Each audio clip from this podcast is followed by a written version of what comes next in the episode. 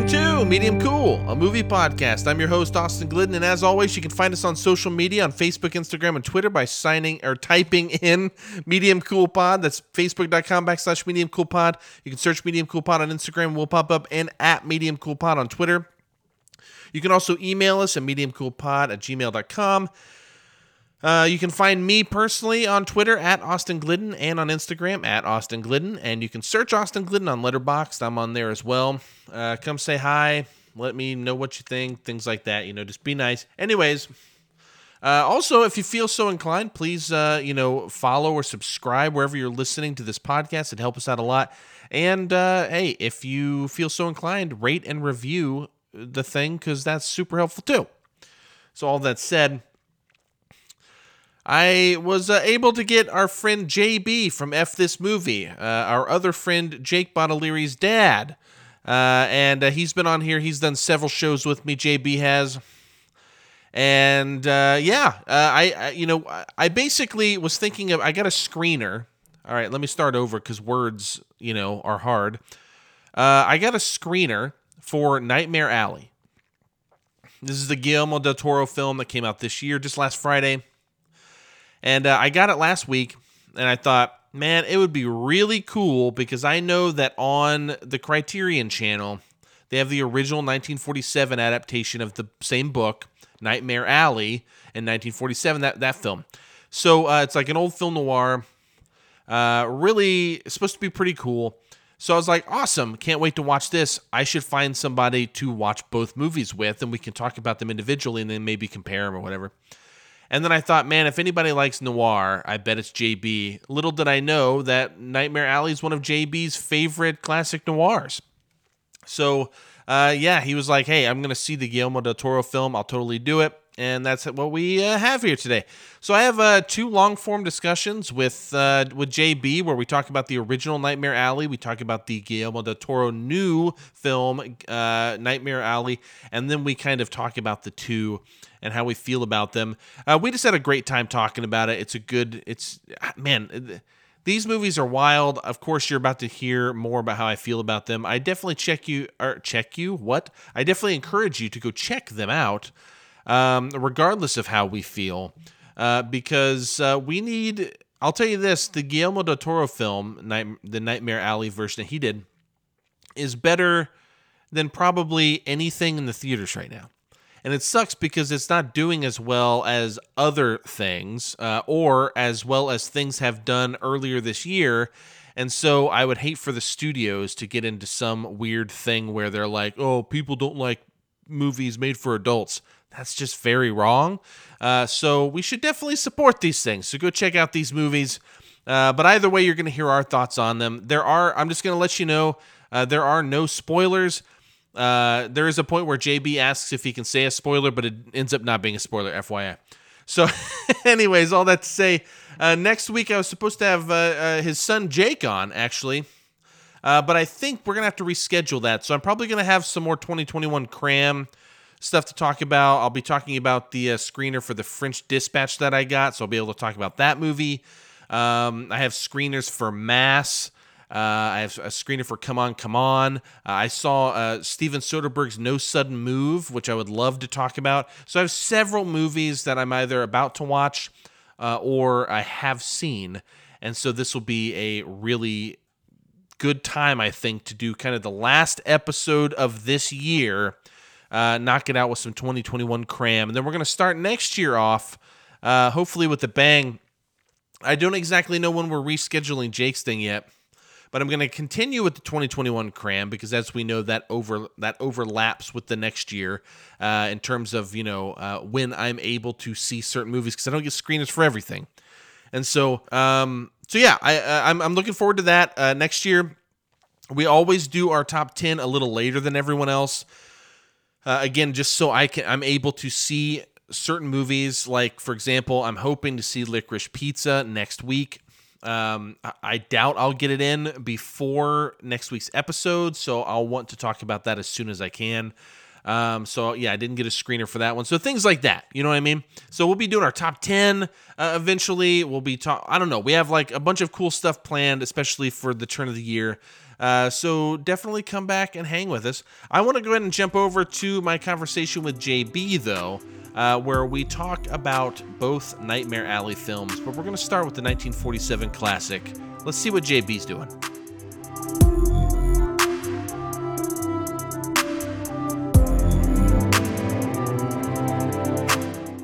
All right, everybody, we're here to talk today about Nightmare Alley from 1947. And uh, Weir is uh, me and JB. That's the Weir. JB, say hi for me. Hello. That's so cheerful. Uh, for such a grim movie we're about to talk about. So cheerful. Um, so uh, no, no, no. The, I, I'm in a I'm in a great mood. I was I was looking for a job, and the local carnival said, "Now it's just part time, but they said they needed someone to play the geek, you know, just for a little while until he gets a real geek. So I'm I'm pretty excited about that. It's like you were made for that job. You know what I mean? Uh, anyways, um, so uh, Nightmare Alley, 1947, directed by Edmund Goulding, uh, written by Jules Furthman. Uh, based on the novel by William Lindsay Gresham, which is just uh, it's fun doing some research on this movie, especially when you get into all the like source material. Cast is Tyrone Power, uh, who's normally known as like a swashbuckler and you know all those like adventure things till he comes back from the war and then he gets to. Uh, he was Zorro. My point, yeah, he gets to do all of those uh, kinds of things. Not this one. Uh, Tyrone Power, Joan Blondell, Coleen Gray, Helen Walker, and uh, Mike Mazurki. Love Mike Mazurki, by the way, especially uh, in Murder My Sweet. Really fun. But anyways, uh, he's re- in uh, he's in um, uh, Some Like It Hot too. Oh yes, yes. I completely forgot about that until you said that.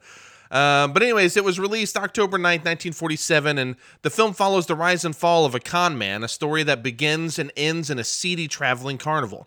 The carnival's aforementioned con man, Stanton Carlisle, also known as Stan, is fascinated by everything in the carnival, including a grotesque geek who prompts an observation from Stan that he, quote, can't understand how anybody could get so low. Stan works with Mademoiselle Zeena and her alcoholic husband, Pete. And once a top billed vaudeville act, Zeena and Pete used an uh, ingenious code to make it appear that she had extraordinary mental powers until her attentions to other men drove Pete to drink and reduced them to working in carnivals. By working with all of these people, Stan is influenced and propelled into fame.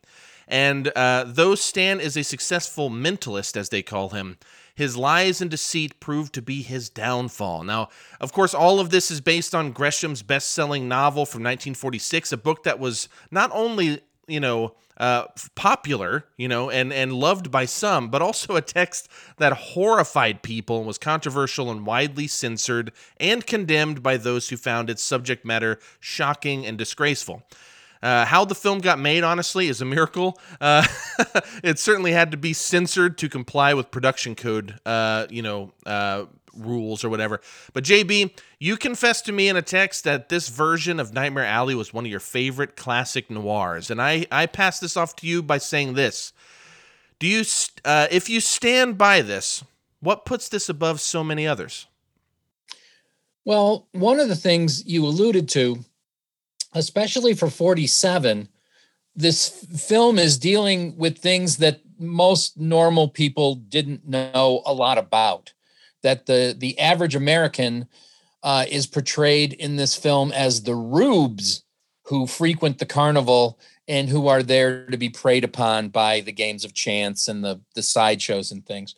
Um, it's pretty grim for the late 40s. Uh, so grim, in fact, that I have read that Darryl Zanuck was not a fan of this film, did not want 20th Century Fox to make this film. It was sort of a gift to Tyrone Power since he was such a big star. And Tyrone Power was trying to change his image with this film and The Razor's Edge, another film Darryl Zanuck did not want to make.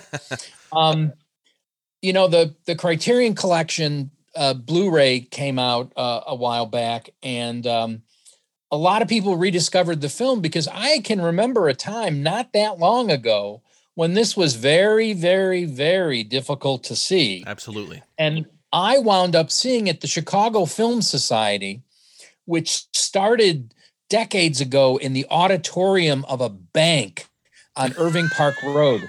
This bank had a theater built into it. I don't know why. And they got permission to use it every Saturday.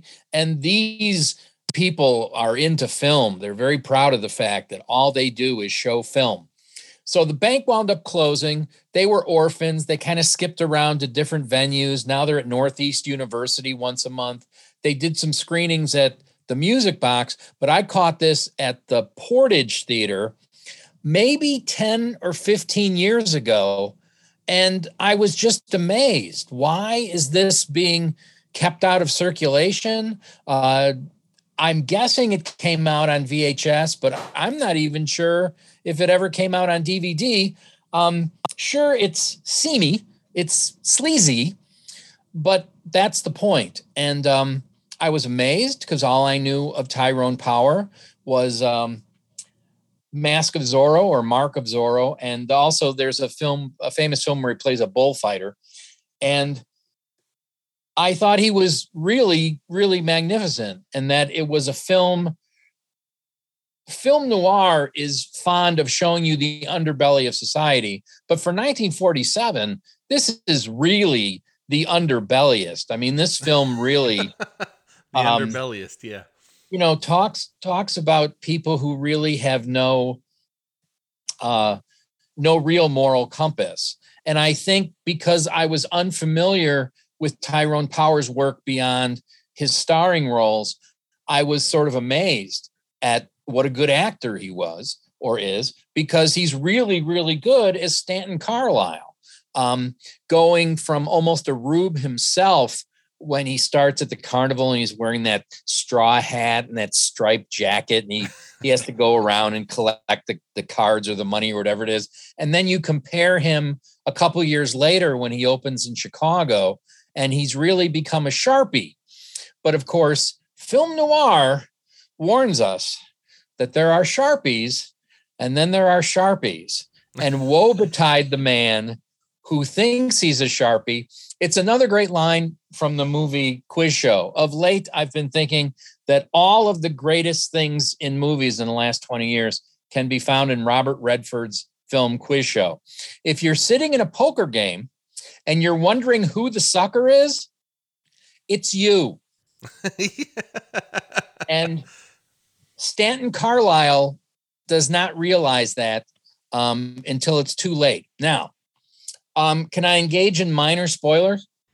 Uh, v- very minor. Um, in large part too, because I don't want to ruin anything for the new one, and these are uh pretty. This does parallel, not ruin some. This it, does not ruin something for the new one. Go for it. Um, a couple weeks ago, I caught it again on Turner Classic Movies because now that the Criterion Collection thing came out, Turner Classic Movies has been showing it virtually once a month. It's like, oh, I'm so glad this film is back in circulation. That apparently uh, Darryl Zanuck did uh, convince the filmmakers to have the ending be slightly lighter than the ending of the book. So, whereas we do get the main character's ultimate fate, it's alleviated a tiny little bit by the last minute. Yes. At the last minute, I mean, literally the last 60 seconds of the film, something happens that perhaps opens a door for some hope. Because um, from what I understand, the book is quite hopeless. And though I'm not, not familiar with the book and I've never read the book, I get the feeling that when we start talking about the remake, we can fairly well put our fingers on two things that are in the book, but that were deliberately left out of the Tyrone Power version. One hundred and ten percent agree with you. I, I like if only be, if only because of the production code.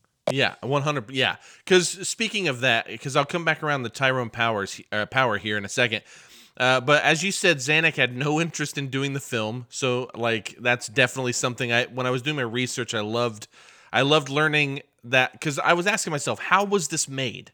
Like that's what I wanted to learn was what is the origin story of this movie because this seems so dark and so grim Yeah. that even though I could feel that they took some liberties to make it lighter, like you said, it's still like at its core is darker than most film noir, like in terms of like what it's really getting down to. So like yeah, Zanuck didn't want to do it, but as you said, did it as a as a kind of um, a favor to Tyrone Power basically because he was trying to change his image and Zanuck didn't want to lose his number one star basically, so he wanted to make sure that this B list movie basically got A list production, right? Exactly. And that's the great irony Dude, of the fact that Tyrone Power uh, threw his weight around. Uh, one of the things I read today suggested that this might be the highest budgeted film noir ever made because even though Zanuck really didn't want to make it, they were they were not going to put their their big star into a C-list production. So they spent a lot of money on it to the point of building a full-size carnival on Yeah. the lot. Um, so that was a very expensive set. Um, Yeah. This film had a high budget because Tyrone Power was a big star. Absolutely. And you yeah, like you said, you can't let him be seen in these like low but you can't make him look bad. And that was like the whole thing. And yeah, they took 10 acres of the back lot to make a real Yeah. carnival, which is so crazy. So uh, and in the film they used like a lot of real carnies that were like doing that work. I mean, you know, you get a lot of of those kind of realistic things and on the Criterion channel where I watched it, but there are some supplements and one of them was a guy who actually works as a carn like he's a carney he basically does what tyrone power does whenever he first comes in and announces things and gets people's attention to come over to the booths He's And- he's a barker. There you go. Yep you you, you can be the term terminology guy. But he like he's like this this is for better or for worse the carney life. Like this movie yes of course there's cinematic embellishments but it's like no this is like this anybody in the circus that watches this is like oh yeah that's that's a thing. That's just how it is. And so um it's interesting to watch it with people who call it realistic or like at least it's tackling uh, things that are very real to them. And and going back to 1947 too, the production code office was definitely against this film, like right off the bat. Uh, but once word got out that the uh, the film was going to be made, the the studio received letters of protest. Uh, you know, mostly for the treatment, not of all the darkness, not all the carnies, the treatment of religion. JB, religion, because that is, Right. of course, uh, tied in. And though I don't think anyone's making fun of, uh, I think that Tyrone Powers Stanton is clearly taking advantage of uh, the power that religion can give you. So, um, because basically in the film, he, he essentially creates his own religion almost around these like illusions of power that he has. So um, uh, back to Tyrone Power here, though. Um, the the great thing about Tyrone Power, I'm going to pass this off to you. The great thing about Tyrone Power is that Stanton is a morally ambiguous heel, and he's our protagonist. And I love movies like um, The Sword of Doom, you know, uh, which um, I can't remember the dude's name right now, Nakadai, I think, or something, but he plays the bad guy. Toshiro Mifune is in um, uh, is in the film, and he's the good guy. But you follow the bad guy. Have you ever seen The Sword of Doom, JB? No, I have not. You got to check this out. It's a great samurai flick. Um, I wish I could remember. For some reason, I'm forgetting the filmmaker's name, but I'll, I'll tell you about it later. But anyways, you literally follow this psychopathic killer, and you see heroes in it, but they're like supporting cast. You know what I mean? Like you're following this. I mean, in the opening scene, this isn't really a spoiler, but I mean, in the opening scene, he just murders an old man. Like it's, and this is from like 1965 or something, or 62 or something, way, way, way back. So, uh, like I love those movies. I even love stuff which again, all of these movies are very different than Nightmare Alley, but I'm making a point. Even something like um uh There Will Be Blood. It's like Daniel Plainview's a bad guy. Like okay, like Yes. he's just a bad person from the beginning arguably. It's just in the beginning the goodness that naturally comes out of him is still benefiting him and until it's not, right? And then he just like lets it go. Daniel Plainview's just a heel right? But we like a lot of people love that movie. And so like I love watching movies where you have basically a bad guy as as that you have to wrestle with as an audience member. This guy's a bad guy. Why do I kind of feel like I want to like not support maybe but like I'm like amping him up. Like I want this guy to succeed. I want him to turn from the error of his ways. You know what I mean? Like I was on board until toward the probably the last act. I was on board with Stan still, even though he was doing terrible things you know, throughout the film. And I'm like, but you can do better, buddy. like well, obviously, a, a lot of that is Tyrone Power's performance. But I love your analogy to There Will Be Blood because think about the opening sequence of There Will Be Blood. I think it's about 20 minutes So with long. almost no dialogue. Yeah. And that puts us, at least temporarily, on Daniel Plainview's side because he's trying to achieve something. And I think not only as the protagonist, as we're watching that movie, we would like him to succeed. And now think about where we start with Tyrone Power. Tyrone Power is trying to be a success in the carnival. And clearly he's the main character. And clearly he's sympathetic. And so we would like him to succeed. I think both characters get to the point where, in very different ways, they're in over their head. But I think in the case of Nightmare Alley, by the time Tyrone Power is in it over his head, we're still sympathizing with him. And so we're still on his side because at first we were saying, I would like this man to be a success. And then we're saying, boy, he really stepped in it and he has no idea that he's out of his league. Again, I think it comes down to Tyrone Power's performance. I find the character very sympathetic, even though, like you said, he's awful. Yeah. And what's funny, you know, we'll get to storytelling here in a second in terms of how the film's told, like the story's told. Because of course as like film uh, looking at it as film history, a lot of the storytelling devices that are used in this film are very common. Um, a lot of things are kind of brushed over or overlooked to an extent because the production code probably wouldn't like you digging into that too far or you know like the like whether it be the relationships between um what's what's her name Molly yeah uh Stan Stanton and Molly excuse me uh like they they clearly you know have a close relationship they have clearly had sex before marriage. Um, but the film doesn't go into this thing, right? Um, you just kind of jump forward and they're kind of married, you know. So, anyways, uh, but all that to say, I am going to bring up one thing that is, I don't even know if I'd call it a criticism, but more of um, an observation that I still process, I guess. The this is clearly a rise and fall story. If anyone's ever seen the rise and fall narrative in a biopic or anything else, this kind of oft follows that to an extent. It just does it in slightly different ways enough to make it interesting, right? Like particularly interesting. But it's the jump, you, you already brought this up. It's the jump from him being at the carnival to being a top guy running his own show. You know what I mean? yes. and I h- how do you feel about this progression of the story because for me when it happened I was like, "Oh, wait, what? He's just here." And I'm curious how much weight you would put on that or if you just thought it was done fine. Did you any of the storytelling, not even just that specific part, did you find any of the actual uh well, I'm just going to keep using the same word uh, like a broken record, but the storytelling was any of that problematic or rushed for you? Because there were a few moments where I felt uh, a little tugged. I don't know how to say that. I, I like the jump because I think that sets up the expectation that Stan was a much better person back in the carnival, which he wasn't, than he is as the nightclub performer in Chicago. But it's not the nightclub stand that's the problem. In fact, I would suggest that if the film is saying anything, it's that the great Stanton should have stayed in that nightclub and done his little show Yeah, yeah. and and made some money and and and uh, and stuck with Molly as the remake makes more than abundantly clear because I think the remake hits us over the head with it.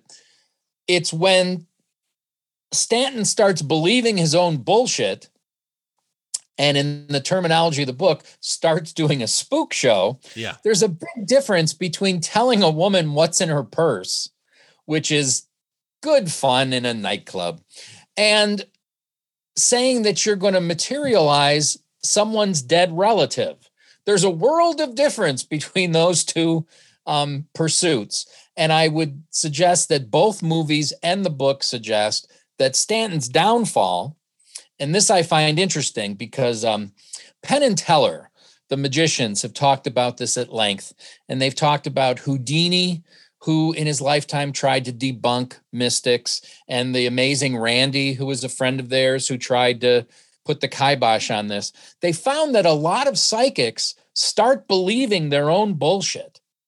A lot of psychics begin to think that they actually have powers, and that's a very big problem.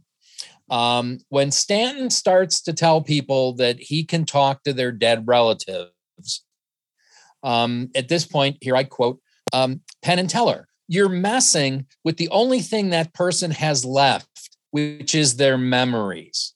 How dare you mess with grieving people's memories and play with their idea of how the universe works just for some fame and some money. Um, at the risk of offending people, at one point, uh, Penn Jillette says, These people are literally motherfuckers. they are fucking, they are fucking with your memory of, of your loved ones for a cheap buck. Um, and so I think, if anything, Stanton should have stayed in the uh, in the nightclub and done his little magic trick and been happy. But of course, Stanton is ambitious, and we know about ambition in film noir. Yeah. Dude, one thing I like about uh, what you're talking about here is at first I was like, well, what's what's the harm? He's like the nightclub part. I know what the harm Yeah. is later. But in the nightclub where he starts talking like cuz at first he's uh talking to Helen Walker's Lilith Ritter and uh, L- Dr. Lilith Ritter, who is a psychiatrist or psychologist or whatever, and she she comes into the nightclub and she's trying to debunk, much like what you were just talking about, trying to debunk um, Stanton's whole thing, and she she kind of starts to put it together, but then just to kind of shove her down a peg, he kind of like uses some of his skills, you know, natural like people skills to Yeah, reading her- people. yeah, and and just kind of reads her and and knocks her down a peg. Then he immediately jumps over to a person at her table, and he starts essentially getting into that area of like that arguably bad area, that like gray area where it's like, yo, you're doing the spook show. Which for everyone listening, the spook show is when things get real. Like you have you have the work right where you're working people over and you're doing this illusion or this this this game essentially but the spook show is when shit gets real like you're you're do you're going too far you're making them believe too much like There's a difference between telling me what's in my pocket and telling me that you're talking to my dead mother. Yeah. The film is saying there's a world of difference between those two um, parlor tricks. yeah so see that was a great black and white example of it. Uh, i love that. So uh, i love that it made me wrestle with it for a second because i was like but why is she so mad? Because at first it was like this guy seems so happy after he hears about it. Like the guy at the table next to lilith ritter for some reason I'm, uh, his name is escaping me i'm trying to maybe it was uh, ezra no no no Grin, not Grindle. it was uh Krumbein or something i don't remember how to say That's his name right. but anyways that No, no, that- no. Crumb Krumbein is Zeena and Pete. That's their last name. Oh, yeah, wait, you're right. No, you're right. I don't remember the dude's name, unfortunately. Um, I have like IMDb he's open the and I rich, still can't the find rich him. stuffy man. The rich stuffy man. Yeah, this We not not the the guy, not the rich stuffy stuffy man. man. at the end.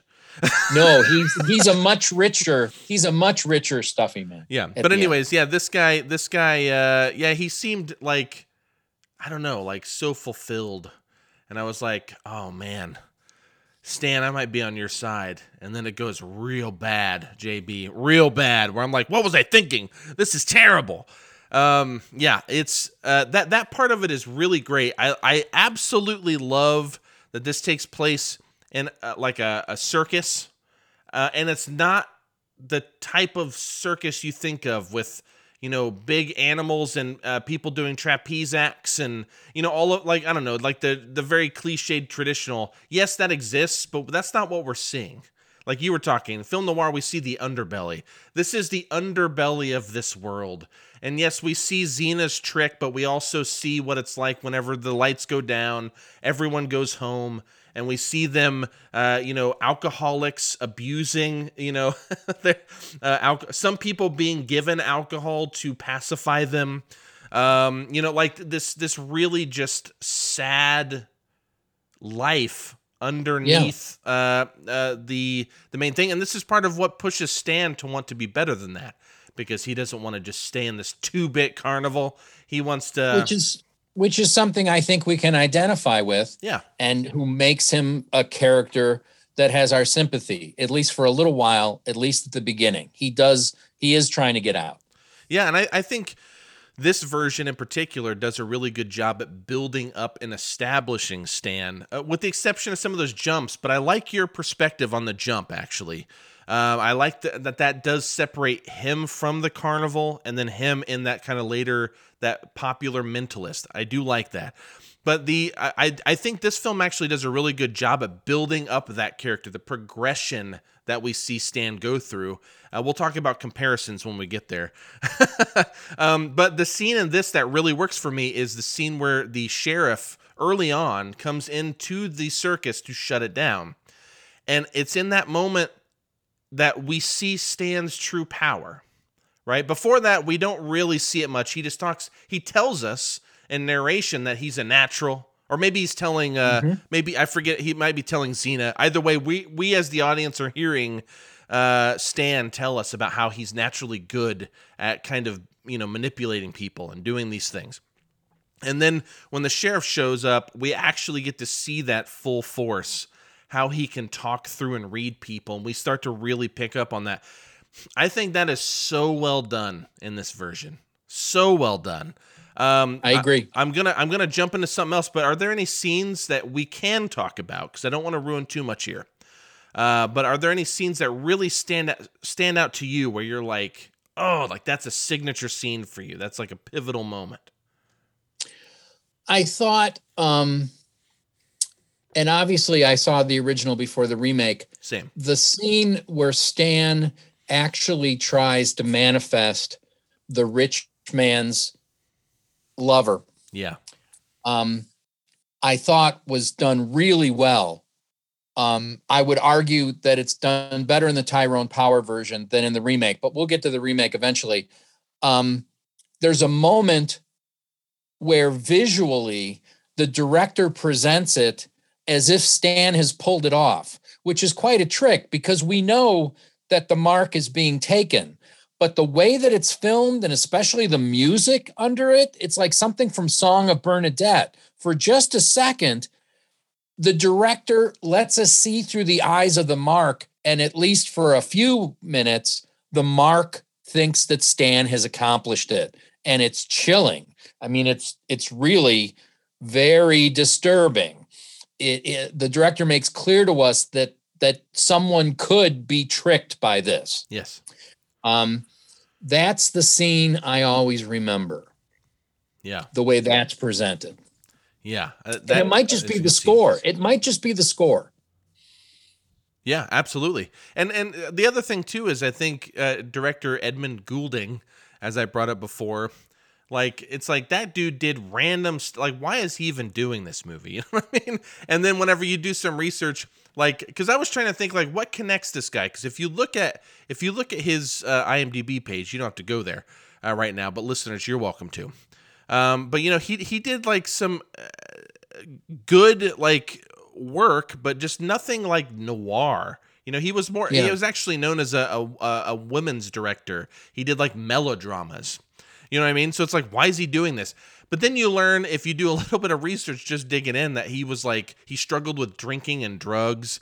Um, I love this rumor, which is why I'm throwing it in, but it was never confirmed to my knowledge. But it's also rumored that he used to host wild bisexual orgies. Oh. uh, in in the 30s. Um, and in 1932, he actually had to leave the country due to two women being hospitalized after one of his parties, which is super messed up. Um, but MGM apparently kind of like covered that up and um, and got MGM was good at that in the 30. Oh yeah. So it's no surprise, you know, after you kind of learn a bit about his dark past, that Goulding would have be able to take on a picture like this and have some connection with it, uh, especially whenever you've seen the film, you know. Um, but uh, Man seems to have some insight into the dark side. yeah, and I, yeah, I just I just think uh, I think he does really well here, and that scene that you just described is a great example. Uh, the scene I talked about with the sheriff is a great example. The sequences uh, with uh, where Stan has the blindfold on in his big uh, in his big time shows, you know what I mean? I think those are super well done. Um, so yeah, all, all of that is great, and I think the vision comes across, especially with the cinematographer. I, fi- I find the way that this movie looks interesting because it doesn't really look like a traditional noir all No. the time. Because noir typically has super contrasting black and whites a lot of times, right? Like a lot of times you get these harsh shadows and there's a lot of design in what is being seen and what is not. And in this, they intentionally fog the circus at night, for example. So the light's mm-hmm. catching that. So you're not getting those super contrasty looks. It looks awesome though. Like I love the way that the circus looks, particularly like whenever he's there early on. Um, but like, yeah, you don't get a lot of those. There's some, but the cinematographer also wasn't uh, a film noir guy. Like he didn't do film noirs. He did some crime pictures uh, prior to that, and maybe some precursors to what we would consider film noir here. Um, so maybe he was influenced, uh, or he influenced them to some degree. Um, but yeah, I, I just absolutely in just 100% was into the way that this looks. Even though I love traditional film noir there was just these little differences. Did you pick up on any of those that stand out to you? I'm not sure if the filmmakers did this deliberately, but it seemed to me to be ironic that even with the fog uh, playing with the contrast, the carnival stuff looks more like a film noir than the Chicago stuff. Yeah definitely. Because because in the nightclub that that looks like any film made in the 40s where i really see the influence of noir and maybe it's the filmmakers conspiring to give us some foreshadowing is lilith's office is classically shot like a film noir. Yeah. Um, you could watch the movie and wonder why a psychiatrist would want their office to be that dark um, especially toward the end yeah yeah, it's um that maybe it was the filmmaker's attempt to say that as opposed to the nightclub or the carnival, the place that Stan really has to look out for is that that doctor's office. Yeah Um, because that's where I really see the film looking like a classic noir. And in very few other places, it's her office where we get the high contrast black and white. well speaking of speaking of uh, uh, lilith ritter who the the doctor that you're talking about in this office Um, John know- Ritter's wife, uh, John Ritter's mother, by the way. really No, it's a character name. I'm joking. I know you are. Okay. Anyways, um, so uh, I I love that film noir. Something that is in uh, a, a film noir. It's a very popular idea. Uh, you can uh, people come to mind as soon as you hear it. The femme fatale. Yes.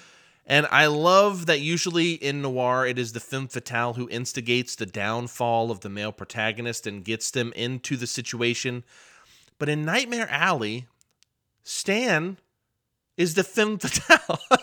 or, or one could say, I read this somewhere, the homme fatal, which would be the opposite. Um, and uh, he uses his good looks and manipulation skills to get what he wants. And he's He dragging is. people along with him. He's definitely that for the first three quarters. 75% or so, about three quarters of the way into the film, we discover who the real femme fatale is. And again, that's part and parcel of Stanton um, not knowing what he's stepping into. Yes. That Stanton is out of his league. Um, and the film is going to spend its last quarter uh, showing him what the consequences of um, of his actions are. Yeah, yeah, and and that you 100% went the direction I was going because I love that you don't get that until later, and I'll leave the rest. No. I'll leave the rest for uh, our viewers to go watch. You can you can see this if you have the Criterion channel. Uh, that's how I watched it. Of course, you can uh, rent it places. I'm sure there are places you can rent it. Um, and you can buy it as well. Uh, any last thoughts on this one before we jump forward? We can come back and talk about certain things on this uh, whenever we get there. But anything else you want to add to this before we uh, move on to the remake? It's one of my favorite films noir, and I would urge all of your listeners um, to seek it out. It's amazing. And you'll sit there and watch it and continually shake your head that this damn thing was made in 1947. Yeah. It seems more like a film from 1957. It, it, re- it really looks great. And especially if you've seen a lot of film noir, this just looks. I don't want to say better because again, I love the way film noir looks, but this just looks like the higher budget that Ty- that Tyrone Power yeah. was able to get. Costumes, um, set, cinematography, music. Oh it's, my god! And and it's an A-list production. Coleen Gray's Molly, when she has the electricity between her fingers, looks oh yeah awesome. ah, it's so I love that part. Anyways, uh, uh, listeners, we're gonna come back in just a second. We're gonna talk about uh, the Guillermo del Toro Nightmare Alley that just came out last Friday uh, and give you our thoughts there before finally, before we close out, kind of comparing the two a bit. And because I'm curious where uh, JB and I will fall in terms of which one we prefer. We're going to talk about the 2021 version next.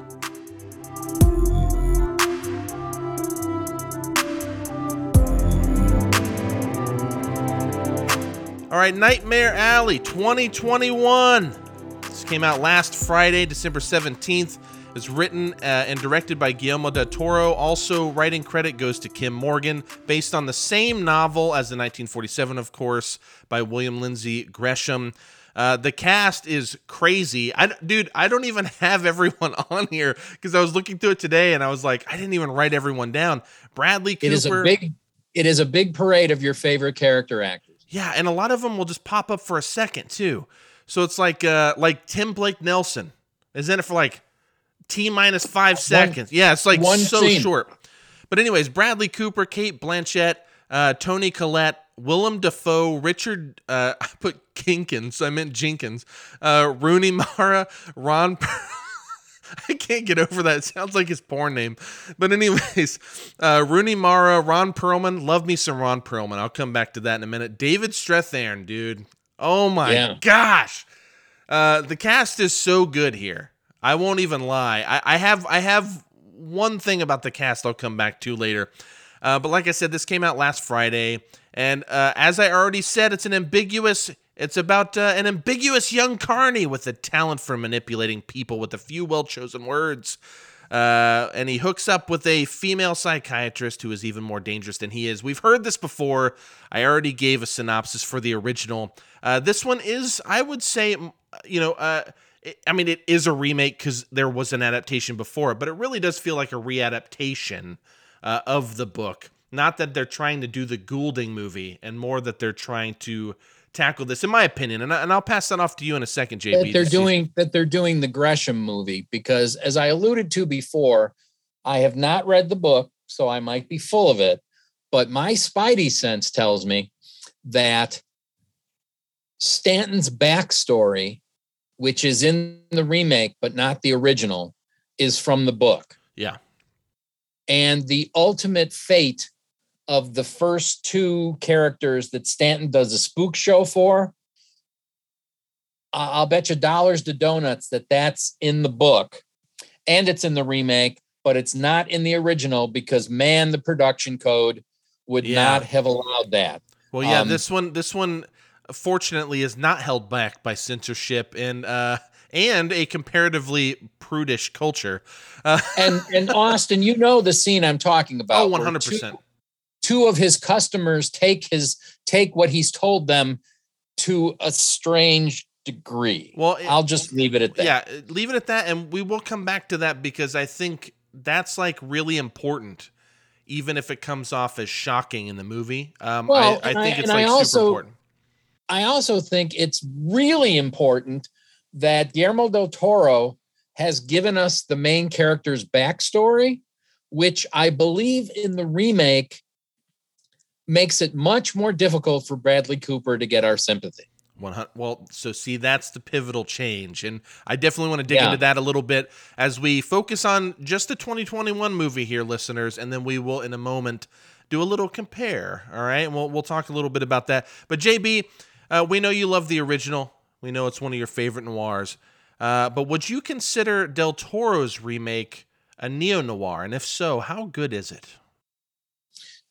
Well, uh, people who are annoying and who are sticklers for this type of thing would tell you that if the film was made after 1959, it has to be a neo noir because one of their definitions of the genre is that it lasted from here to here. 41 to I- 59 it's true. I- it's true. No, yeah, just. I would I would rather not get into that discussion because it's boring. Um, apparently, there will be some screenings of this film in LA in black and white, interesting. And I'm guessing or hoping that Del Toro makes that an option on the Blu-ray yes. because I would like to see it in black and white because I know that if you watch a color film and just dial the color out on your TV monitor, that's not the same as say what um, when when the mist was available in black and white. Yes. It's a whole you you can't just dial the color out.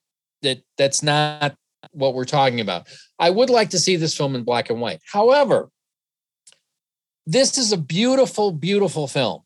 And as every critic on earth has already said, it is so visually dazzling. It's just, it's a coffee table book of a movie, and every single shot looks like some sort of oil painting.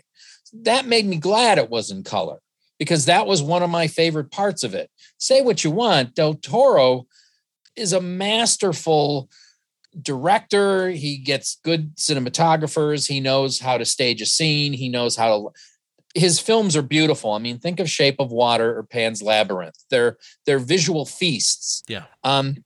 So I like that part of it a lot. I would I would venture to guess that this was the film I was looking forward to the most this year. Really?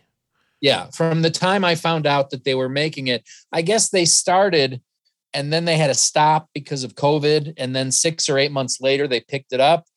And ironically, for some reason, maybe scheduling, they filmed the second half first. Interesting.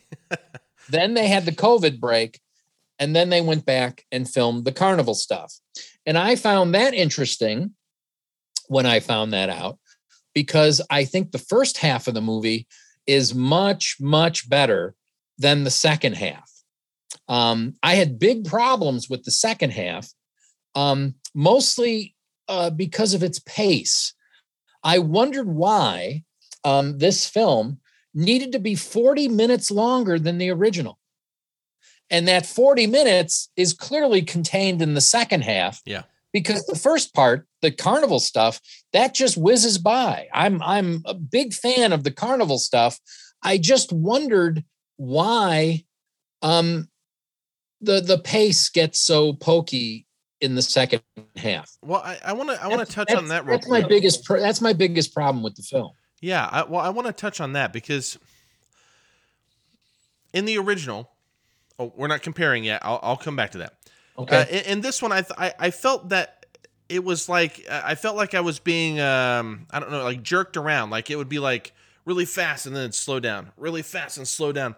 So like there are scenes early on, and I'll draw comparisons later. But there were scenes early on where, for example, Bradley Cooper Stan is uh, doing the thing where he's walking around pick getting questions for Zeena to do her trick, but you see it like one time, and I don't think it establishes him as a good mentalist or or, or an aspiring or, or someone who could be as well as the original i know i'm getting into comparisons i'm sorry i, I don't know how else to talk about it because it's the only comparison like I don't, I don't know how to talk about it without the comparison but my point is you're, like you're taking you're taking issue with what they dwelled upon. That's it. Yes. And there's a lot of dwelling upon things in the second half. And what was not dwelled upon in the first half, which should have been. What you're talking about, showing Stan as a as a as a beginning carnival worker Yes. and learning the ropes, a little bit more of that would have helped. Yes. Same thing with with Pete. Same thing with like most of those characters. You know what I mean? Um, and so I, I felt like you know a lot of these things are like super important. You know, and and and it, it's also important to remember. I watched the original film on a Tuesday, and then I saw this on a Friday. So I saw them very close together. Right? I, almost watched them like the next Back day to back. apart. Yeah, not quite back to back, but like one night and then the next night. Um, but as I told you, I had problem with the screening app that I had to use for this. Disney owns Fox listeners, so I had to use a Disney app to watch my screener, and it was just like, I don't know, it was so annoying. The point is this: uh, I didn't get to watch them as close as I could, but I did have like I can't not think of the original I just watched when I'm watching it. So the, Yeah. I want that to be very clear that as I talk about this, I recognize that uh, I had both of them like in mind as I'm watching the new one. You know, and i i wondered and what i compare it to is something that i will now name the blade runner uh, conundrum that unless you're 20 or 25 or younger my guess is the first time you saw blade runner it had that narration that everyone hates so it's very easy to say oh i prefer the version without the narration because you've seen it with the narration. So you can't unsee that. As I sat through the remake, I had the original so in my frontal lobe. Yeah. I kept wondering if I was losing patience with the second half of the film because I knew where it was going that's what and I'm I saying. wanted it I wanted it to get there faster. Yeah, well, I will say this. Obviously, this needed to be because of the additions. If you're going to develop it, it needed to be longer than the hour and 50 minutes of the original. It did not, however, need to be two and a half hours long. I agree with you there. Okay. like adding 40 minutes to areas that I would argue did not need to, didn't need that as much as other areas. Yeah. Um, I'm I'm 100% with you there. Uh, but yeah, so uh, I, You I know, guess at one point, Richard, Jen- at one point, the Richard Jenkins character says, "Enough of this nonsense. Materialize her." And given what Stanton has put him through, I think we in the audience are saying the same thing. Enough of this. Show him this woman. you know you said that you you liked the first half better than the second, and I get that.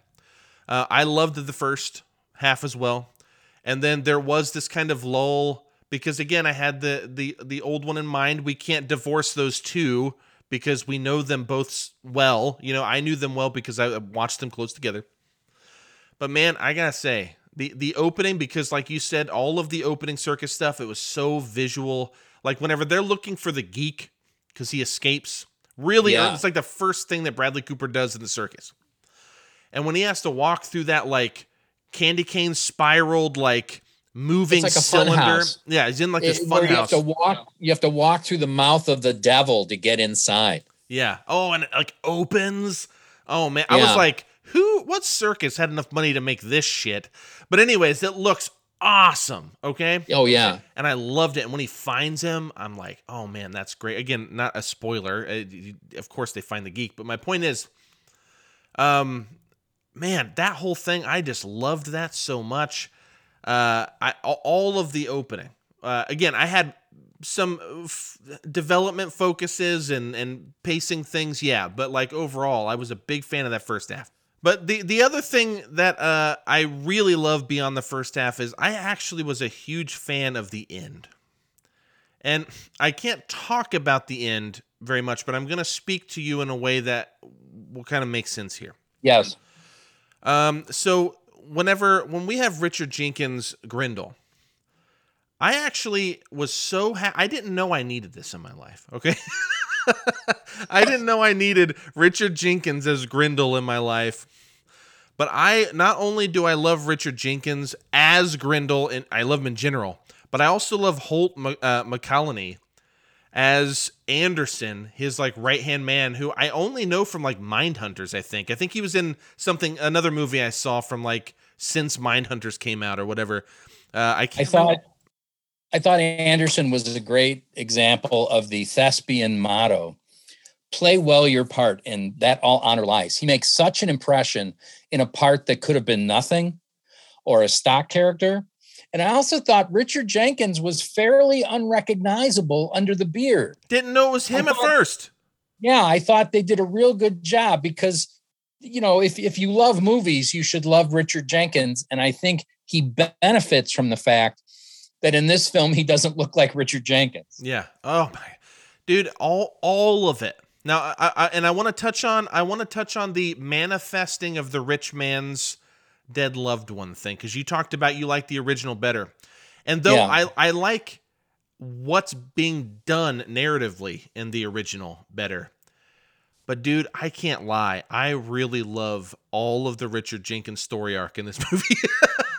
Like Right, because because in 2021 Del Toro can actually get dark. Give us the, the entire panoply of this guy may have loved Dorrie back then, but that has turned into a very different attitude about young ladies. Yeah. And and at the very end, because through through almost all the film, he's sort of presented as reserved and obsessed.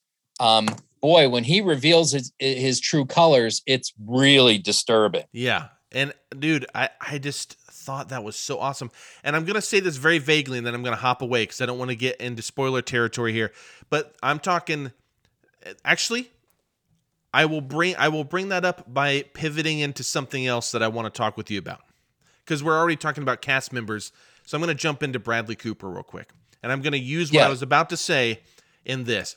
I think Bradley Cooper does really well. Um, you know, I think uh, I just I think there could have been better casting here. I think he does fine. I don't think he ruins I'm, anything. I'm so I'm so happy to hear you say that because I am a fan of Bradley Cooper. Yeah, he's fine. Especially his performance in A Star is Born, which I think is amazing for about five different reasons. He tries awfully hard and almost pulls it off. His theatrical voice when we get to Chicago is wonderful and odd. Suddenly, when we're in Chicago, he sounds completely different. Um, but I am going to argue that in uh, Nightmare Alley, Brad Cooper is miscast. And I believe I can prove this with a factoid that I picked up on the Wikipedia machine this morning. Okay. Originally, Stanton Carlisle in the Guillermo del Toro version was going to be played by Leonardo DiCaprio. Yeah, I knew that. Yeah. Now, I would like all of your listeners to imagine what that might have been like. Uh, if only because I think DiCaprio's better at playing bad guys. And whether Del Toro knew it or not, when Del Toro starts his film by giving us the protagonist's backstory, you're not going to be able to play sympathetic protagonist for as long as you did with Tyrone Power because, oh my God, what we see is bad. And then, no spoilers, very, very much later in the film, we get the entire backstory, which is just horrific. Yeah. Um, I got home and I was talking to my wife about the movie, and she was like, wait, what now? Um, what do we see him do? And it's like, um, not to make a bad pun, but that's awfully cold, dude. That's awfully cold. yeah, yeah, dude. But that, like, I, I just, I felt like his performance was all right. So, uh, th- have I told you about my two different types of performances? There's, there are people who can transform into a character, and then there are people who are performative, and they can both be good Like, Yeah. you know, but it's just you have your Daniel Day Lewis's, you know, that just somehow become this thing. Yeah. And then you have your, I would even say Leonardo DiCaprio in my book is like one of those performative guys. Like every time I see Leonardo DiCaprio, with the exception of a few movies, I see him and I think that's Leonardo DiCaprio acting as someone else. But he's so good. Like, you know what I'm saying? Like it's still good. Hmm. No, no, I, I it's just understand. I know it's him playing the character. You know, like I never feel like he fully transforms. Bradley Cooper is in the latter category for me. And I don't mean him being performative in that way. Okay. I feel like his performance, it's like he's trying real hard, like you put it. You know what I mean? He's there's something about him trying real hard. But I gotta say, again, vague. I don't want to go any further than this. The very last scene of this film, yes. taking the Zanuck editions out or whatever, I'm talking the last scene is brilliant to me. And his It is, and- performance is also brilliant in that last It- moment. His performance of the last shot, which neither of us will spoil, Yes. um, is what the Zanuck version wasn't allowed to do because what it suggests is very dark and very horrifying. And what's worse than being damned? It's This. being damned and knowing it that he has the knowledge of what's happening he's not unaware no uh the last shot i love and the last line is justifiably famous Oh, dude, it's so- good. I'm like thinking about it, almost getting chills. It's just that last 60 seconds or whatever. I mean, dude, that is gold to me. So, so I, speaking speaking of the last line uh the author of the novel i Yeah. discovered william uh, lindsay gresham um actually ended his life committing suicide in the hotel suite where he wrote the first draft of nightmare alley oh my So God. if the book if the book and the movie aren't dark enough, well then truth is stranger than fiction, baby. Look it up. that is intense. Yeah, it really Give me is. more of that. All right. Uh, Oh I mean, I don't God. want I don't want that to happen to anyone, but I mean, like, Well, you if anything, all of this made me want to read the book yeah, um, to to confirm my suspicions about what Del Toro was finally able to use after you know sixty years. and it can't be that long. We got to just tackle this. I bet the book. No, it was it was popular fiction. It was a popular book. Yeah. Um, critics at the time, when the film was released in 47, there were a lot of critics who dismissed it and said, Why are they filming this trash? Because it wasn't considered serious literature. Yeah. It was a pot boiler. Well, it is grim and I mean bleak as hell, dude. And you have all the noir trappings of the fatalism, uh, the con man, the femme fatale, all of the things you need. Uh, this film, though, though I, it could easily be argued as a noir, not to get into like the the trivial bullshit, Yeah. but like uh, it felt very almost fairy tale to me, and that's a very Del Toro thing.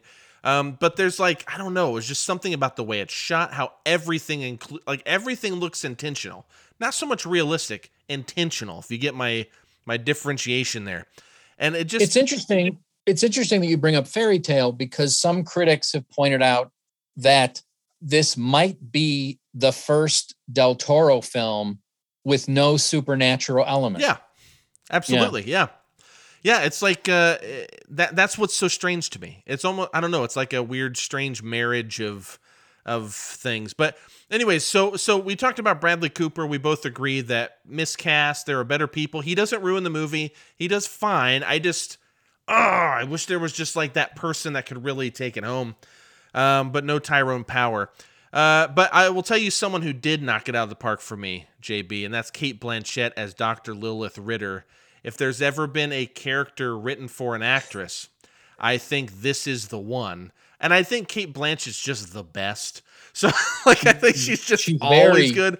But unlike, She's very good. yeah, Um, unlike another Cooper, person- go ahead. Another person I would I would um, single out, and I was thinking this morning of the first time I ever saw this gentleman in a film.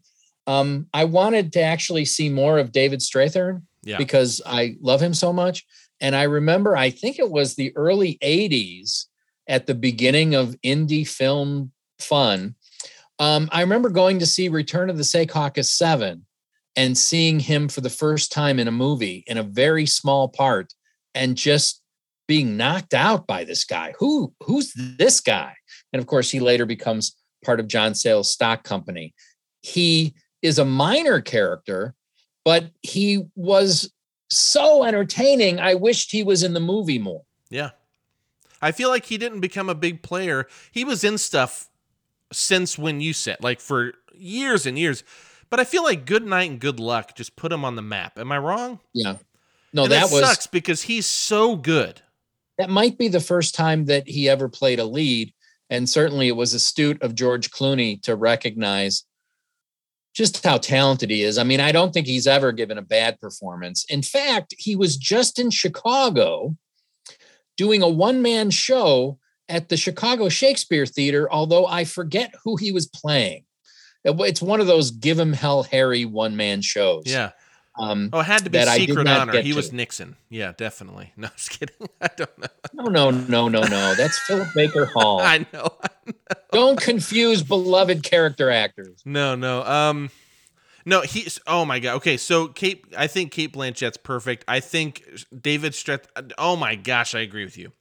He should have been in it. First off, he is such a vital character Yeah. to this film. And he's not in it enough, nor do they again, well fuck it, I'm getting into comparisons a little bit. But like in the original, I think they play that better. That relationship that not only uh that not only uh what's his name? Pete, I think. Yeah, that Pete has uh with uh Zeena, but also that Pete has with uh Stanton in terms Yeah. of what happens to Pete carries a lot of weight in the original. In this one, I actually like the relationship that Pete has with Stanton, but for the purposes of the film, I don't think it tells that story as well. If you get my drift. Although later, later we get the callback in Lilith's office that Stanton is. I have no reason to doubt him that Stanton i does feel guilty about what transpired between him and Pete. Yeah. And and but I just like one thing I'll say is uh, for, for dude, for as much as I like the original guy, i am spacing his name. It's Ian something, I believe, but whoever played the Ian original. Keith, Thank Ian you. Keith, who's in the Ten Commandments as the first Ramesses. I you know I think Keith's awesome, but he plays that role. How do I say this? He plays that role like a traditional character actor would play a drunk guy, and he does Yeah. it so well. Like I actually really liked Pete, But Strath- Strathairn brings he brings he gives it personality. there's more depth of meaning to his shabby alcoholic tragedy. You can't. There's- see- yeah, It's it's kind of an amazing thing to watch, which is why I wanted more of it. exactly. You can't re- with Ian Keith. He just looks like a guy that always worked behind the scenes. You know what I mean? But with Yeah. Strathairn, you see him working behind the scenes, but you see he used to be a main guy. We believe that he was a player, and that part of his tragedy is that he no longer is. Yeah, and he walks out of the room uh, with uh, uh, uh, Zeena and Stan at one point, and as he's leaving, after she gives him some money to go get some food because he keeps drinking all the time, and he's you know walking to the door, uh, talking about what he's going to get. He's going to get these eggs. He's going to get blah blah blah. And as he opens the door, he's about to leave. He goes, um, he goes, uh, I forget. Uh, um, uh, au revoir, mon chéri. And he just like twists his wrist. And it's very, very showy. And you just these Yeah. little hints of what he used to be come out. Um, and, and it's interesting. Earlier, earlier, there's a scene where he he makes a cigarette appear, Oh, yeah, yeah. kind of a kind of a hokey, corny magic trick, but it comes across as just such a wonderful reminder of what he used to be. Yeah.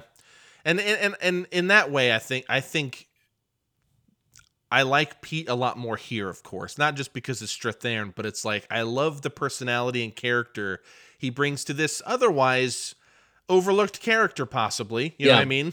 Um, or, or or plot device. But he's like he's like meaningful here, and I may prefer the way that they told that story in the original. But man, I just really love Strathairn and, and Pete here. in the remake, I think we believe that the Strathairn Pete could have come up with that system, whereas in the original, I I I, I doubt that that the character Ian Keith is playing could have come up with so elaborate of 100%. a scam. And and and to I believe that, that Strathairn was capable of it.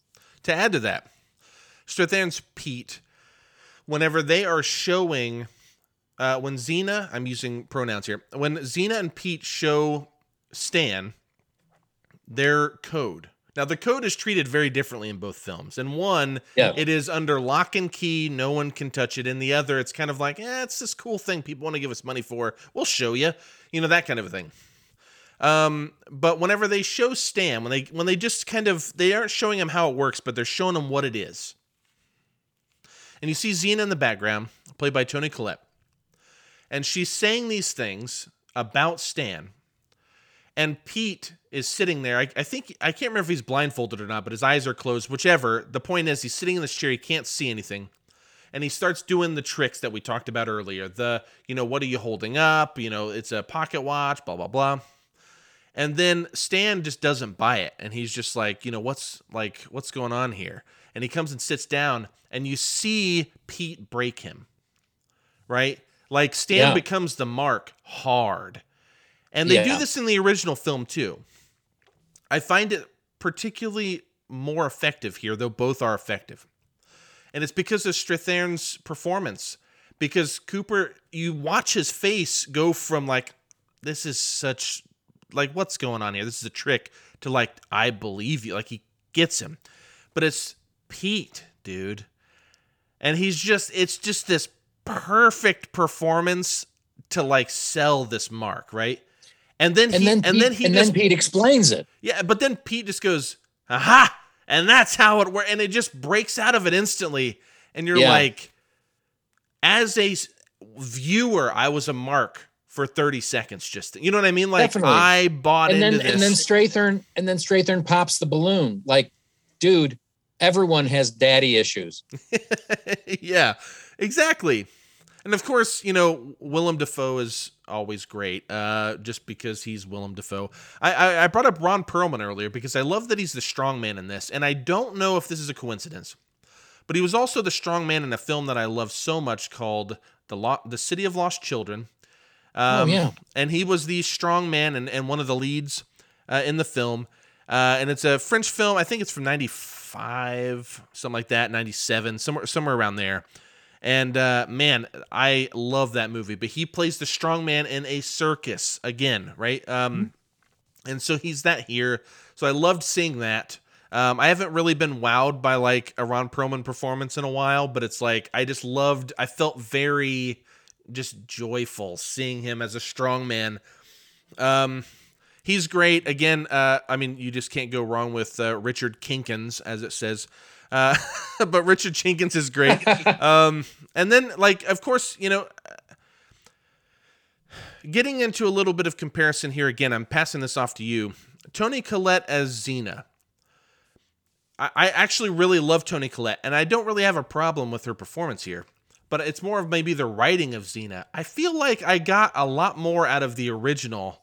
Like I feel like Zeena meant something more. Yeah, I think there's I think there's two things at work here.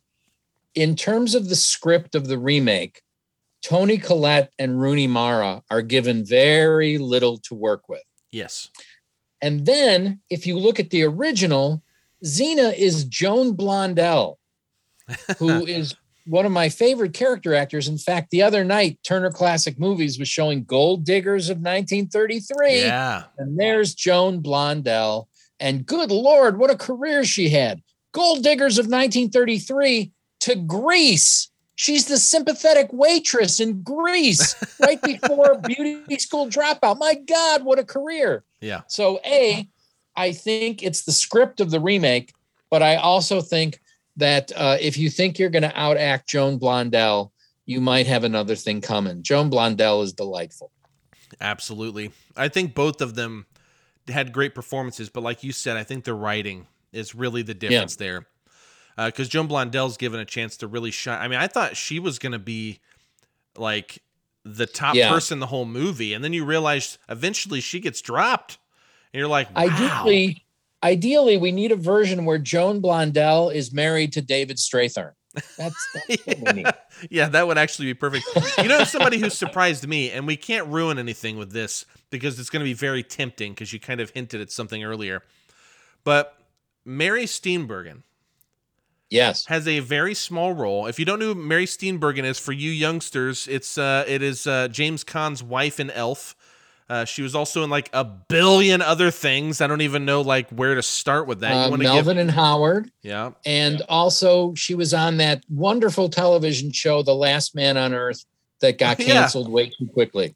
Yeah, yeah, yeah. She was. Yep. And uh, but I mean, she was in. I mean, she's in Back to the Future and all kinds of stuff. Uh, and so, um, or actually, I, th- I think it was part three. Yeah, she was the she was in the third Back to the Future. She's in Um, the Western one. Yeah. But she is actually surprisingly good in the moments she's given to shine here. I thought to the point And of I, I wondered- remember her after watching it. I wondered if perhaps at some point there was more of that because there's a one sheet poster. There's a series of posters for this film with the with the leads, but Mary Steenburgen made the poster. There's a poster that's a big close up of Mary Steenburgen. So that's odd because she's in two scenes. Yeah. She's in, she uh her and Tim Blake Nelson are not in this film very much. Um although Mary Steenburgen's in it twice as much as Tim Blake Nelson if you're keeping score. That's true. And Clifton Collins Jr., which you might not know the name uh, for uh, folks listening, but you would certainly know the face. Let me. He was in um, Star Trek, Capote, Traffic, The Last Castle. I mean, uh, Lucky Day, which came out a couple years ago. What else was he in? Um, I want to put in a plug for The Last Castle. Um, lately, when I cannot sleep, which is most nights, uh, you can reliably find The Last Castle on cable at 3 a.m. God, what a sleeper. That's a great movie. That's a great un- overlooked movie. I love that. Uh, yeah, he's uh, Clifton Collins Jr. If you see his face again, you'll know him. But he's in like one scene also, and this is this is this year's thing. I'm convinced. You get there have been several movies that have these incredibly large casts, and clearly they paid them a, a, a nice sum of money to shoot for one day or two days or something, and they can get this because the French Dispatch as well Oh, has oh my God. an in I mean to say it might be the largest and most like vibrant cast the Anderson's French had. Dispatch has a cast that's an army. Um, uh, Henry Winkler's in it. He's so and good. I've I've now seen it twice.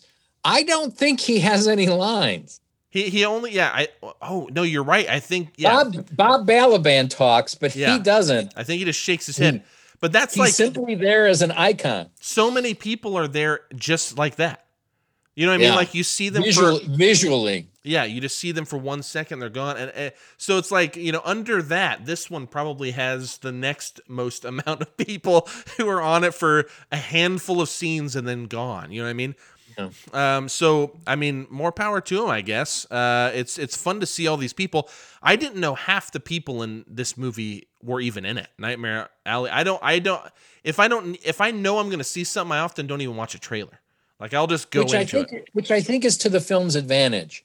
Going in knowing, of course, about Bradley Cooper and Rooney Mara and Cate Blanchett and Toni Collette, that's fine. But if if that's the limit of your knowledge, I think you'll enjoy the film more because then it just becomes this wonderful parade of character actors that we all love. Yeah, and if you've gotten this far into the podcast and you just heard JB say that, we've ruined it for you. So no, um, but uh, no, you know, I I I, I do want to pass it off to you in just a second to do comparisons. Like, I just want to hear your thought: forty-seven versus twenty twenty-one. Like, what like what works for you, what doesn't, kind of a thing. In just a second, but I do want to say that uh, the this Guillermo del Toro film is I mean, you know, here's the thing with, with me and Del Toro. I absolutely adore Pan's Labyrinth. Probably one of my all-time favorites. I think it's an absolute masterpiece.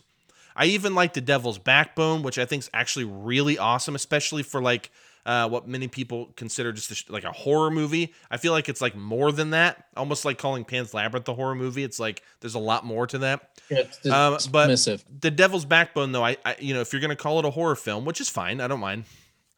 But it's like uh, it's just like more than that. But I just sometimes at that era of of Del Toro, I just hate the way certain things look. Like usually when he uses like CG or something. Like I hate oh, in the Devil's yeah. Backbone, I hate the boy with the blood coming.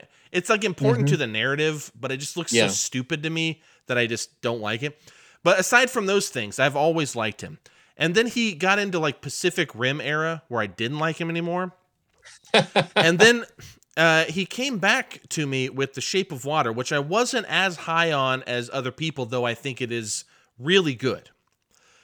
But man, there's something about this movie I actually just like really liked. And I'm just curious before I get into my take on it here, like where do you sit with this film loving the 1947 one so much? And is there anything that you think this film does better beyond what I've already pointed out, like Pete, maybe, or, you know, because of Strathairn, of course. But in your own words, though, is there anything in this film you think is does better? I don't think it does anything better. And I think there's a curious remove. And it might, again, have something to do with the fact that I'm very familiar with the 1947 version and I hold it close to my heart. I find the 1947 version more involving and more emotionally involving. The Del Toro version holds me at something of a distance, and parts of it come across like fan fiction, like he so loves film noir that now that he finally gets to make a film noir, he hasn't made a film noir. He's made a coffee table book about film noir. Yes. Where all of these famous actors finally get to play noir noir characters. and that I found it, I didn't find it engaging. I found it fun to watch and really fun to look at, but it never actually grabbed me the original version grabbed me by the throat the first time I saw it and sort of carried me along. And maybe that's because I saw the original first, but it's not just the length that bothers me about the remake. I never got emotionally in, involved. I looked at it as an exercise in noir as opposed to something like Chinatown, which does not to me come across like an exercise in noir. I find Chinatown very engaging emotionally. Yeah. Yeah, I you, I really like the distinction you just made. You kind of pinpointed I used the term fairy tale loosely. There was just something about it, but I think it's the coffee table book version of someone trying to make a noir is yeah. what I'm trying to get at, you know? Because like there are moments where Bradley Cooper will say a very noir noir line and I'm like, As that you does mentioned, not, that does not work. yeah, like, um, you know what I mean? Like, because it'd be as well as well as he says the last line, which you pointed out. Um, again, I I think this might have had something to do with the fact that they, they shut down production for eight months, and they actually did the Chicago second half before the first half. Yeah. But after the jump, when Stanton is now a famous nightclub entertainer, Cooper's voice changes. And I put it down to, well, this is show business, Stanton, and yeah. he's doing a show business voice, but it's it's quite odd. Yeah. Yeah. No, and, and I think that's the reason. You know what I mean? And at least that's how I interpret it as well. Um, but yeah, I just uh man, it I know I know that you prefer the 47 version. It's a very close place to your heart. Um, and as someone who just saw both of them for the first time this last week, you know what I mean? Um, I get really torn because I really love what the 1947 film is doing. And and I love film history. So it's very easy for me to watch that movie in its time and like think about how insane this would have been for 1947 and and all of that. But when I think about just pure entertainment, for me if I want if I want to look at it that way. I was more entertained with the Guillermo del Toro version That's interesting. because it's a coffee table book and every scene looks incredible and I can just like sit back and enjoy it. But like you said, I'm not engaging with it as much. I'm not And wrestling maybe- with it. and maybe there's nothing wrong with a coffee table book. The the latest ridiculous argument on the Twitter machine is the fact that uh, some movies aimed at adults aren't doing quite as well as they did. And so Nightmare Alley and West Side Story are not burning up the box office, but Spider-Man is. Clearly, I want all of your listeners to go see it. So what I'm saying is um, back on the website that is my home, F this movie, I am often known as the quibbler, that I will quibble with things. So do not take my quibbles with this film to be me not endorsing it. I think everyone should go see it. There's very few things out right now that are as good. I would suggest that you should see Guillermo del Toro's Nightmare Alley and that you should also see Steven Spielberg's West Side Story. For some reason, films for adults are not doing very well this holiday season. S- side note, uh, actually, I'm gonna I'm gonna finish with my thoughts here real quick, and then I have a question for you. Uh, I second that. Uh, by no means will Nightmare Alley probably end up on my top ten, even though I like it a lot. Um, it's currently because I keep literally all the movies that I see ranked through the year. Wow. It's actually currently number 12, and I still have a ton of movies I think will be in my top 10 to see. like, you know, stuff like Spencer and Licorice Pizza and There's a couple things Um, that are hard to see until Christmas. exactly. So anyways, uh, but but you know, that is still saying something at where I am at this point in the year. It's number 12. So it's like, you know, I actually really enjoyed this movie. Uh, I strongly encourage you to go check it out because, like you said, you know, uh, there's not a whole lot, if anything, better right now. Uh, Definitely not in theaters. Um, my question to you before we wrap up here uh, is a complete tangent. Did you see West Side Story? Yes. How do you feel about just? Can you give me two cents here because I haven't seen it, so I'll probably cover it at some point when I see it. I'm just curious what you think because I'm so torn on this one. It's magnificent in every sense of the word. Um, it's nice that Steven Spielberg finally makes a musical, and Tony Kushner, uh, the author of Angels in America, did the uh, adaptation of the original Broadway show. And some of the twists that he brings to the new version are revelatory and very, very clever. I don't want to spoil it, but uh, Rita Moreno, who played Anita in the original version, um, is in the remake as the character that was originally Doc, the guy who owns the drugstore where Tony works. And what they do with the Rita Moreno character is transformative.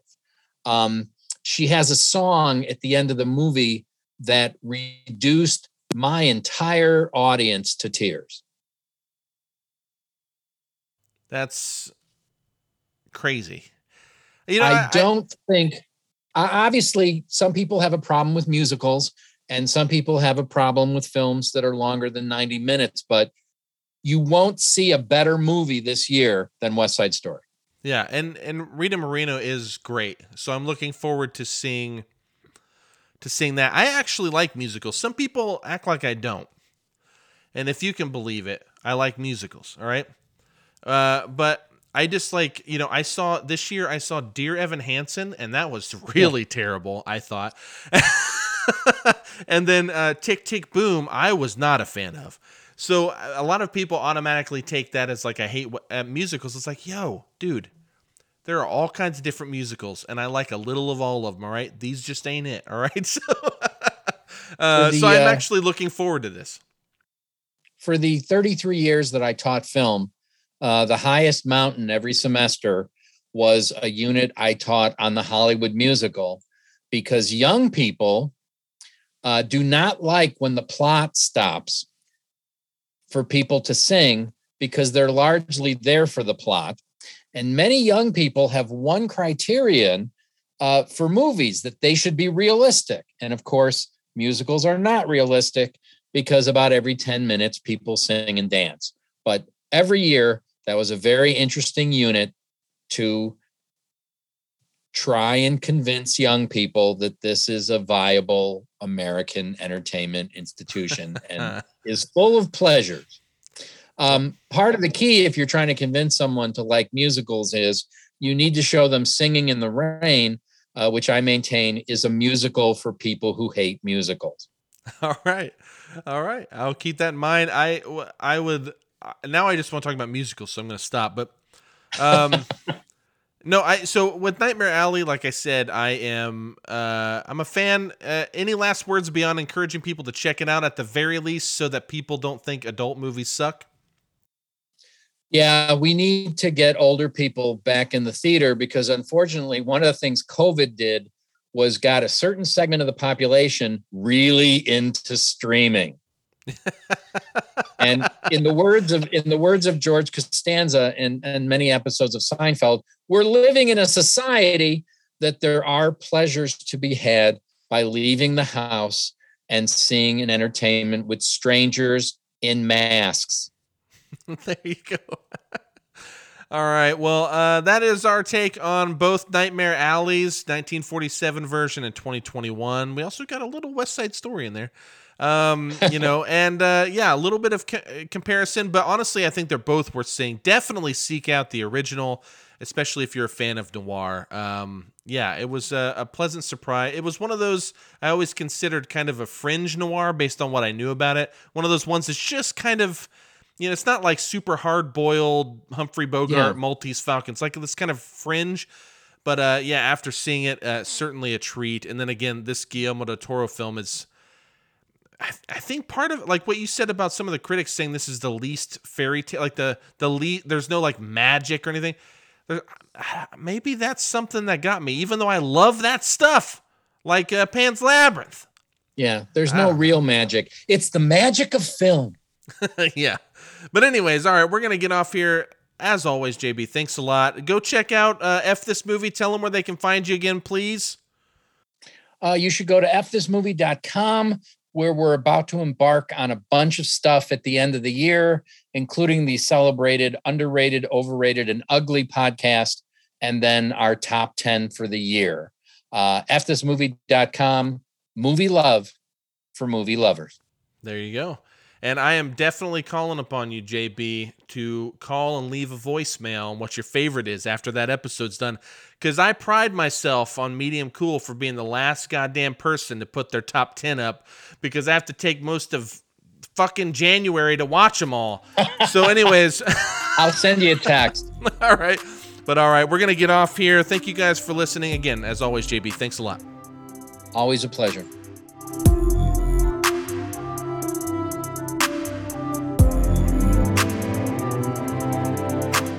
As always, a pleasure as well talking to JB. Uh, every time he's on, I always have a great time because we're just big film nerds and we just love geeking out. I always love his perspectives and all the little trivia that he knows. He knows far more trivia than I do. Uh, but like I said, next week uh, is kind of a wild card. I'm probably going to end up, unless I have some special guest that I pull out of my ass, uh, especially with the holidays coming up. My plan is to just do another kind of 2021 cram, try to knock out several movies. Uh, I think it'd be pretty fun. Again, I'll definitely be talking about the French Dispatch. Uh, and I will definitely uh, be talking about No Sudden Move, which is the Steven Soderbergh film. I'll have other movies to talk about as well, for sure. Uh, I'll definitely fit those in. If I get a chance to see Licorice Pizza before I can record next episode, uh, then awesome. I'll do that. We will be out of town. My family and I will be out of town until uh, next Monday, which means I will have to record that entire episode that day. So next week's episode may be postponed to, you know, possibly Friday, or sorry, not Friday. Uh, it might be postponed to like Wednesday or something. Uh, I might have to push back the release date of next week's episode. But either way, to be the last one of the year, and uh, I'm looking very, very forward to it. So, uh, anyways, thank you guys so much for sticking around, listening to our thoughts on Nightmare Alley. I sincerely hope you go check out Nightmare Alley. Um, you know, it was um, uh, like a four out of five type movie for me, the Guillermo del Toro film. Uh, I actually think I, I, I might actually like it a little bit better than the 1947 version. The 1947 version I think is a better film, But man, that the Guillermo del Toro's film is just so easy to watch and so like I don't know. I hate to say fun because it's such a bummer. Uh, but uh, hey, I have fun with bummers, I guess. So it's cool. Anyways, uh, go check it out though. It, it's an it's an interesting watch. Honestly, it is. I'm even still now after talking about it, after seeing it. Uh, I feel like I'm still processing it and stuff, and I, I like movies like that. I'm processing my feelings more than the film. The film's easy to follow. But, anyways, all that said, hey, I love all of you. Thank you so, so much for listening. And as always, good night, good luck, and take it easy.